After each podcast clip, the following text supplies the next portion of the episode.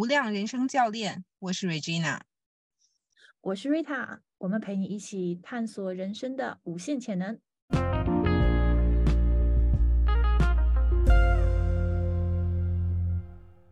Hello Regina，我们又见面了。Hello Rita，今天我们要聊的是有关幸福的一个话题。是，就是我我前一阵儿看了一个故事哈，就是讲，然后美国有一个单亲妈妈，然后就是她呃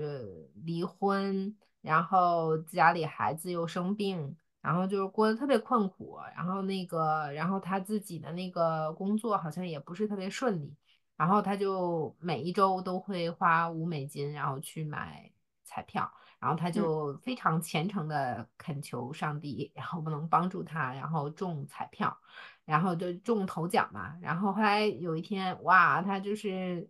被被神宠幸的孩子哈，然后他就中了这个彩票，特别特别高兴。然后但是呢，就是他高兴了没多久，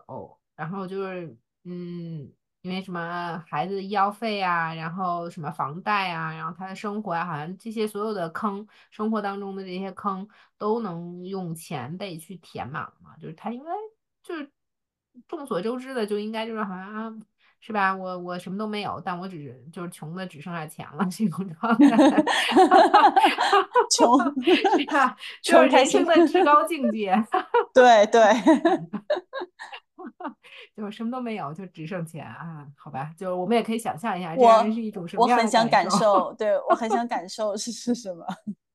OK，但是哈，但是哈，就是后后续又来了，后但是就是几个月之后，他去看心理医生，被诊断为就是持续性的抑郁症。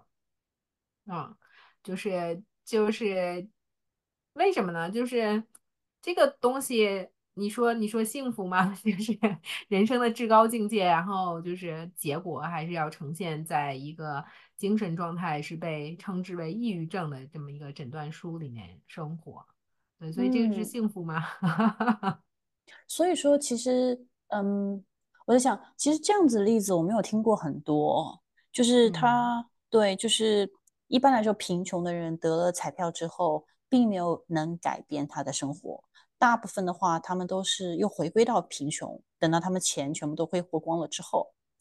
然后，所以我觉得说，好像一定程度上说，钱和幸福是，嗯，就怎么说呢？就是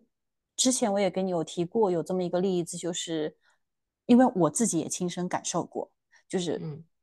以前刚毕业的时候的状态，就是说，嗯，我要在社会上面立足，我要就是我要进外资企业。我要有朝一日做项目经理，跟我爸爸一样。然后当时就会有很多很多自己设定的这些目标，然后就一直往这些目标不断的去追求。然后一个目标结束了之后，终归会有另外一个目标。然后直到当薪资的状态到达一定标准的时候，我会发觉说，哎，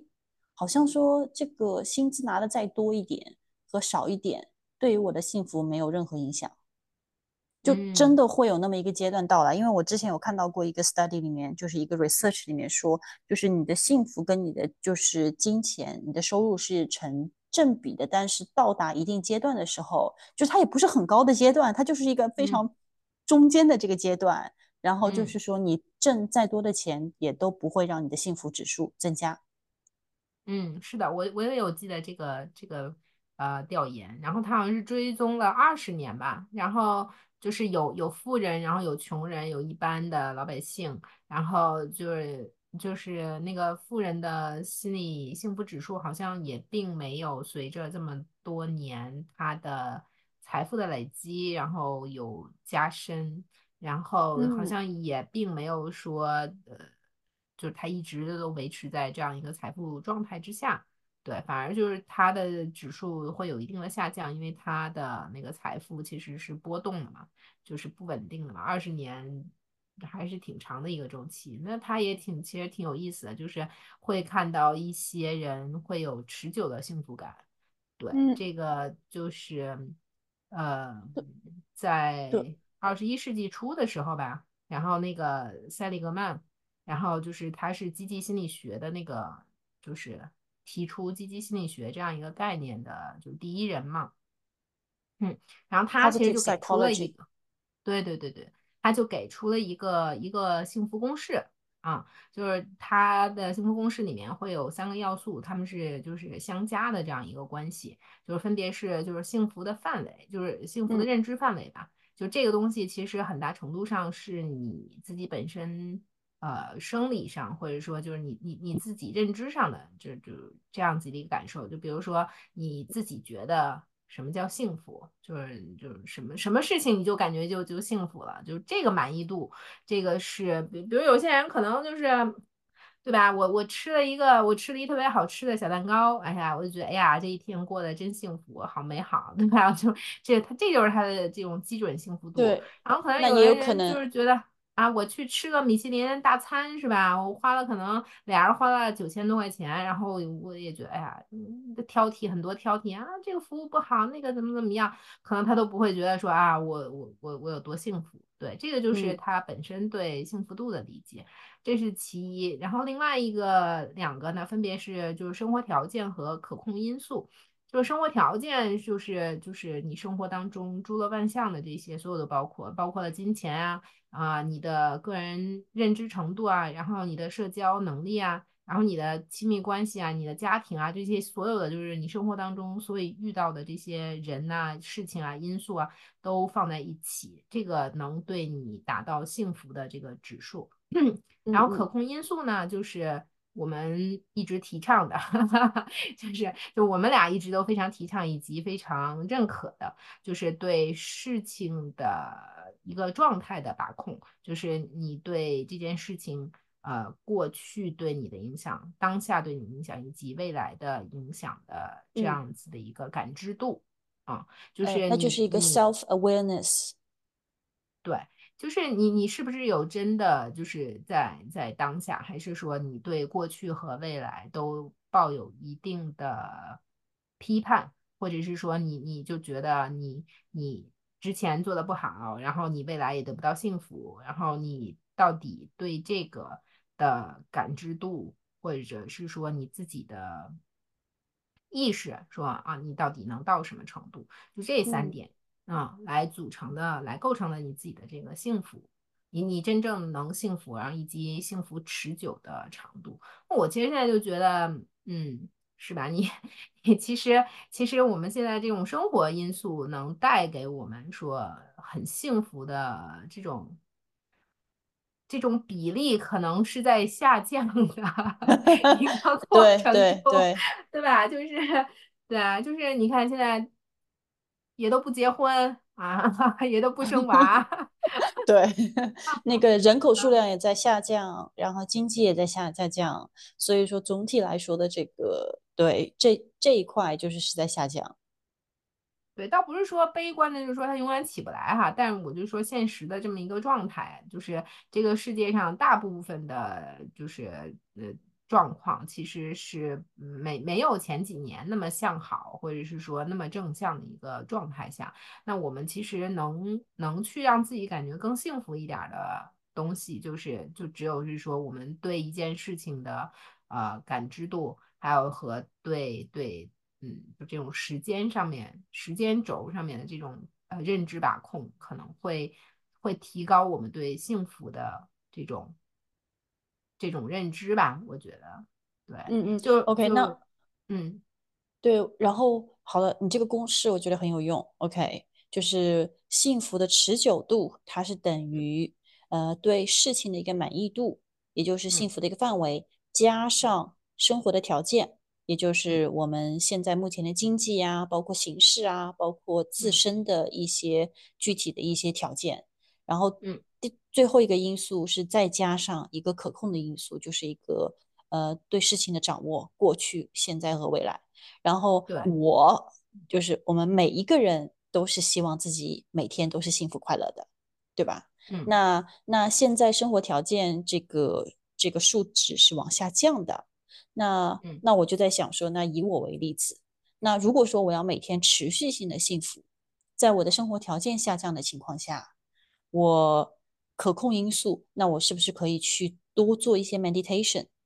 多嗯。做一些冥想和 self coaching 啊，包括找教练帮我做 coaching，然后让我嗯。更 aware，呃，对我对对一个自我的一个了解更加的多一点，会让我的幸福指数变高呢？嗯，我觉得，我觉得会，但是是这样子哈，我觉得就是你最终肯定是会的，但是你你知道，就比如说你要生病，或者是嗯，你要嗯，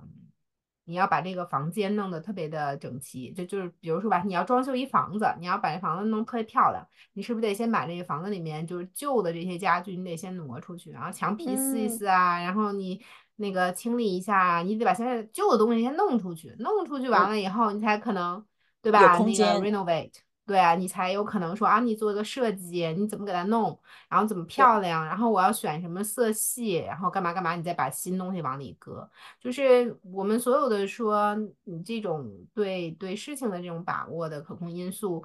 这个层面上来讲，它长久肯定是会对你有益处的。但是你刚开始去接触的时候，肯定是要做一个清理的动作。这个清理的动作，这个到底是长是短，然后是轻是重，这个可能是你自己来把握的。但是最开始那一阶段可能不会那么好受，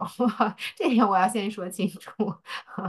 是的，对，因为因因为他是对，就是他是人都不喜欢变化嘛，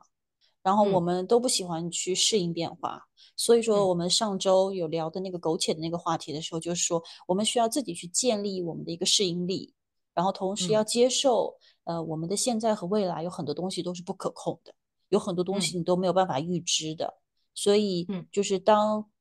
不可见、不预知的事情发生的时候，你要用自己的适应力去去去应对它，去适变成一个适者，可以生存。那嗯。那我觉得说，就是你刚才有说的这个幸福持久度，也就是说，我们其实其实我们就是一个杯子嘛，然后杯子里嗯。面的水以前是满的，这些都是你以前的，就是你你自己的一些 identity 啊，然后你自己的一些思想、自己的过去。那那如果说你需要有更多的一些东西、新的东西进来的时候，你要先倒出去一些水。把空间挪嗯出来之后，你才可以呃 open up to receive 嗯，more。是这样子的，嗯，嗯没问嗯，题，嗯。对。那因为因为我觉得这个就是，但是但是我现在就是肉眼可见的，其实大家依然是在就是那个第二个条件。哦，对，我也说一下，我到时候可以会把这个这个公式可以放在咱们的那个文字文字区域，然后让大嗯嗯家去对照，然后去看一下。就大家其实还是非常努力的在生活条件这个元素上面，让自己有一些呃构建一些自己生活的就是小乐趣吧，就是包括包括就是之前特别火的，就是上夜校，就夜校这个事情又突然火了起来，就是搞了一帮什么那个九零后的，然后去跟大爷大妈抢夜校名额，然 后就是因为夜校就是在国内就是呃嗯比较它是晚上的一种成人呃呃成人的这种学习方式嘛，然后它就是呃也比较便宜，然后辅导班儿，然后就是兴趣为主，然后也没有说啊我一定要拿个证儿什么的，就是我可能就是丰富一下我的个人兴呃个人兴趣爱好的这样子一个定义定位嘛，然后就搞嗯。得九零后都都去跟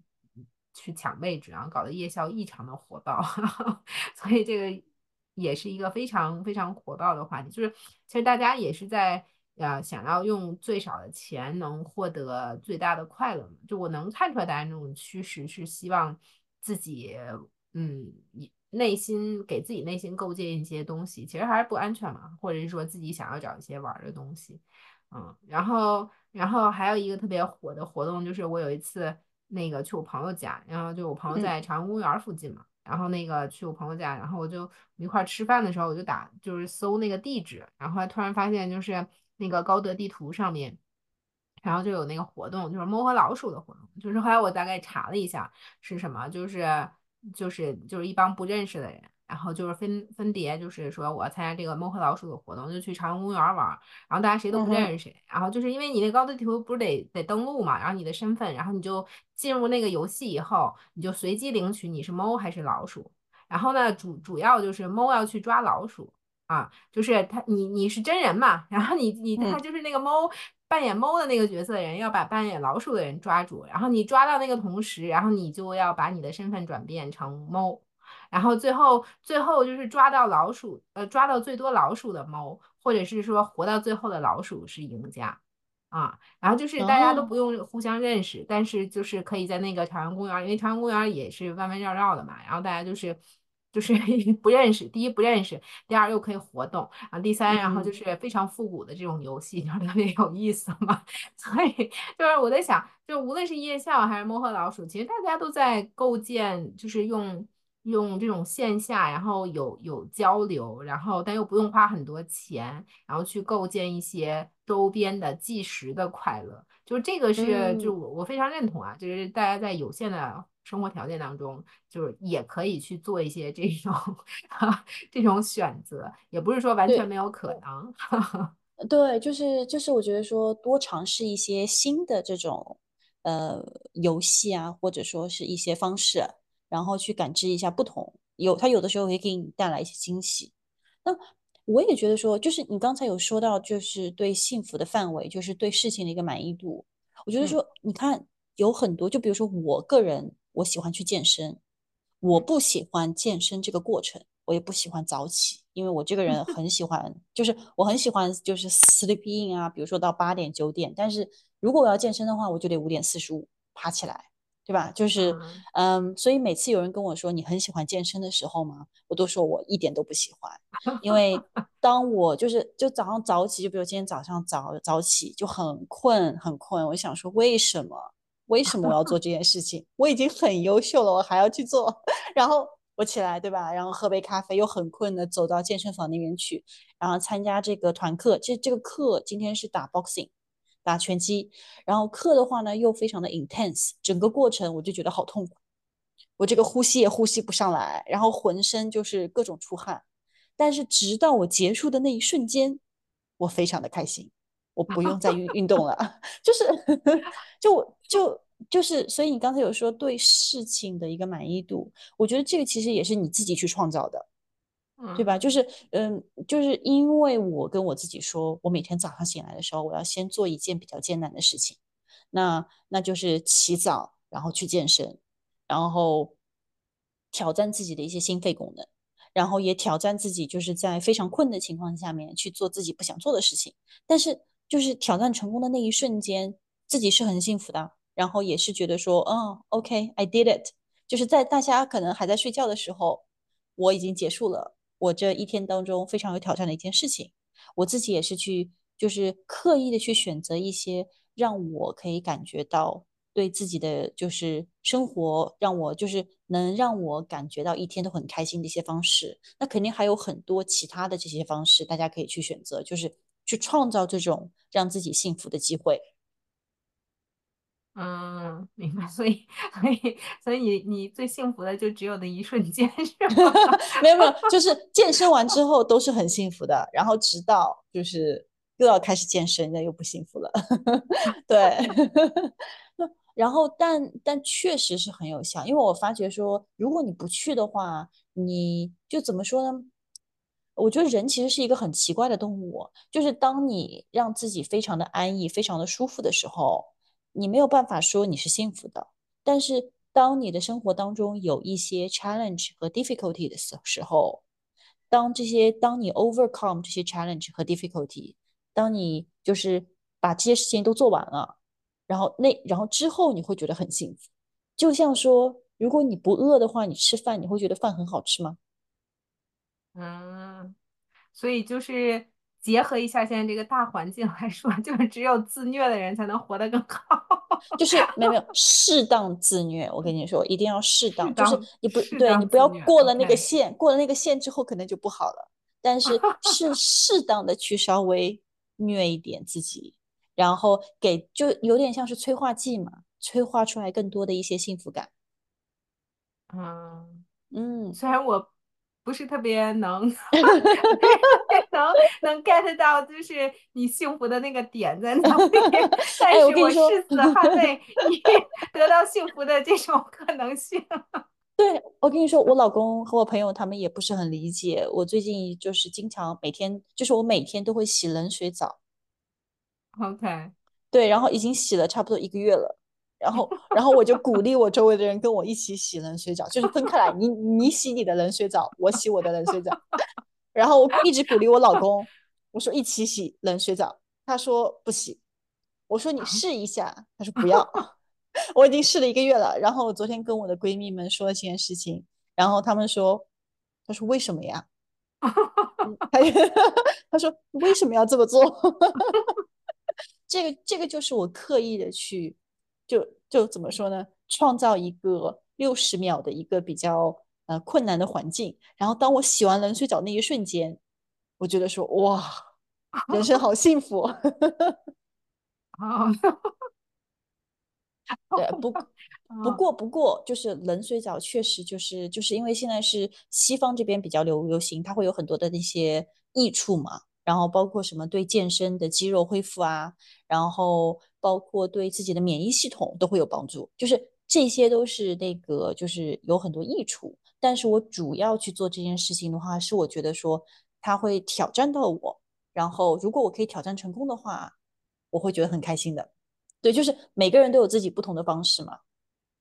明白，明白，就是就是我也再说一句啊，就是这个是有科学研究的，然后但是能不能适合每个人的个体，你们要自己做一下研究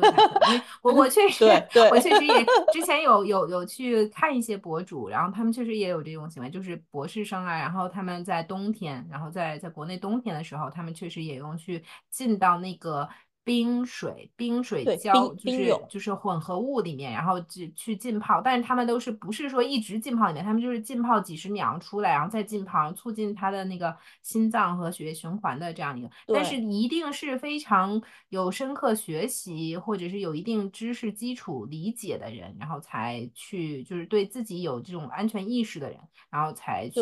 才去做这样子的，就还是需要有一定的。啊，保护自我的意识哈，就是对对对，而且如果说你身上有一些，比如说三高啊，或者说不同的一些疾病的话，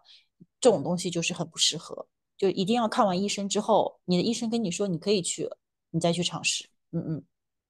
嗯。对，然后我觉得就因为今年确实是就是进入到那个九紫离火运嘛，就是整个星象来说，就是来转一下星星座，大家都肯定对这 个兴趣，我记得大家都都是要进入水瓶座啊，就是大风象星座啊，这个这个将是一个非常长久的一个周期。我我记得当时我不太。不太清楚，就是它是一个，就是就像我上一期说的，它是一个新的时代的，这是一个跨时代的一个一个转折。实际上，我们是很很幸运的啊，进入到这样。去年地球的变化就其实是很动荡，很很。很多很激烈的，无论是地震啊、战争啊，啊，就是你看一开始是那个俄乌是前年嘛，然后去年是那个巴以，然后就是这种大的战争啊，今年延续，然后就是呃韩国和朝鲜，就这种就是都就比较冲突比较大的这种。都都在世界范围内都在在进行调整和就是之前的一些问题遗留历史遗留问题其实都会被翻出来，就是让大家再重新去思考面对，就就是这样子一个周期，就是你得就是你以为自己逃过去的事情其实是逃不过去的，就是你一定要 面对解决，然后真的把它有落地，然后有一个转向，它才就是说或者是说就是真正的接受接纳有一个。结局出来，它可能才是才是会这个这个话题才会过去，而且就是嗯，前几十年你想都是房什么什么比较火啊，房地产呀，对吧？对，然后土木工程啊，大的这种基建啊，修路啊，然后物流啊，对吧？就是这种非常踏实的、非常就是接地气的这种土象元素的这种行业，就是。嗯，可以有大规模的爆发，但但现在是风向时代，就不太一样，就是会对现在都是科技公司，对对对，而且就是对大家来讲，对大家来讲，就这种什么嗯个人的比较个人的，就不是这种大型的集体的这种，嗯，它可能是每一个人的内心需求，然后对，然后你你你的风格啊，就是美妆美业啊这种，然后教育啊。然后呃，就是虚拟经济和新的文化传播啊，就是但凡是说能帮助人们能在自己个人状态上有提升的这种行业，它就会比较就是呃受欢迎一些，蓬勃发展。对，对对，所以你你看，从一个集体意识，它可能现在虽然我们现在也会就是说啊，有一个集体意识的提升，就是你好我好，大家才能一块儿好，就是这个尤其是在全球的这种结构上会会有比较大的这种体现，就是尤其是环保，对吧？环保其实都喊了很多年，但就是推进也是在陆陆续续推进嘛，就实际蓬勃发展可能是在未来的二十年。会会有比较明显的这种进展，但你看，就是如果你个人不抱着对集体有前几年对这种集体意识的这种呃训练也好，或者是说呃接受程度也好，你你现在在说啊，我我去直接有一个个人的意识的成长，其实它是不牢靠的，就你根本就不知道你自己的个人意识是要在什么样的一个土壤上去发展，就是你完全不知道，嗯嗯。嗯，所以所以这些。尤其是刚刚开始转变的这一两年开始，可能就是对大家的一个基础基础性考试，看你有没有过关。过关了，你可能就往上开始起；过不了关，对吧？你可能要重新再修一下，大概是这样子。嗯嗯，而且你刚才有说的一点就是很对，嗯，逃是逃不掉的，该面对的东西还是得面对的，不如早一点，对，不如早一点面对。反而就是对你还可以舒舒畅一些，把问题解决了。晚一点越面面对的话，嗯，它带来的负面影响也很多。OK，嗯，那今天今天有聊大家口味是啥？对我我现在知道了这个 formula，对吧？那那我现在的话就可以去看一下，当我这个生活质量。不能提高的时候，我怎么样把这个 overall 的一些其他的这些数值给搞上去？然后就比如说多洗一些冷水澡啊之类的，然后多创造一些可以让我有多一些的这种满足感的一些机遇，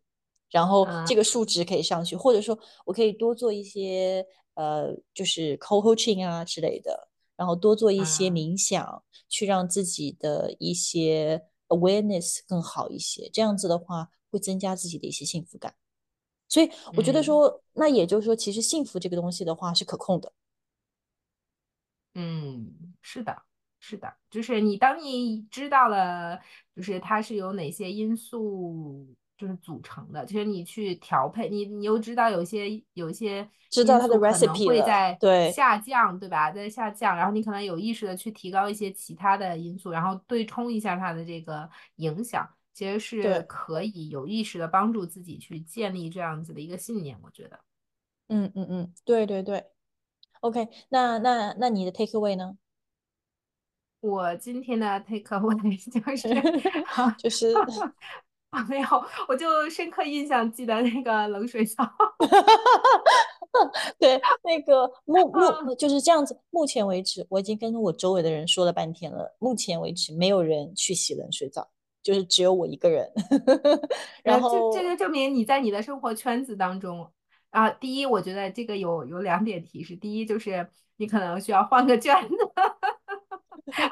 对 对，我要找一个洗冷水澡的圈子。对对对，我可以再多加一个圈子，对，一个冷水澡的圈子，嗯，对，叫洗冷水澡的圈子。啊，第二就是我觉得，嗯，你应该是你那个圈子里面身体最好的一个。这个这个就不知道了。对，OK，好的，好，OK，那那今天今天这个话题还蛮有意思的，已经让我的幸福感增加了。讲完这个话题之后，嗯嗯。然后我期待下下周跟你不见不散，再聊一些更有意思的话题。好的，我们下周见，拜拜。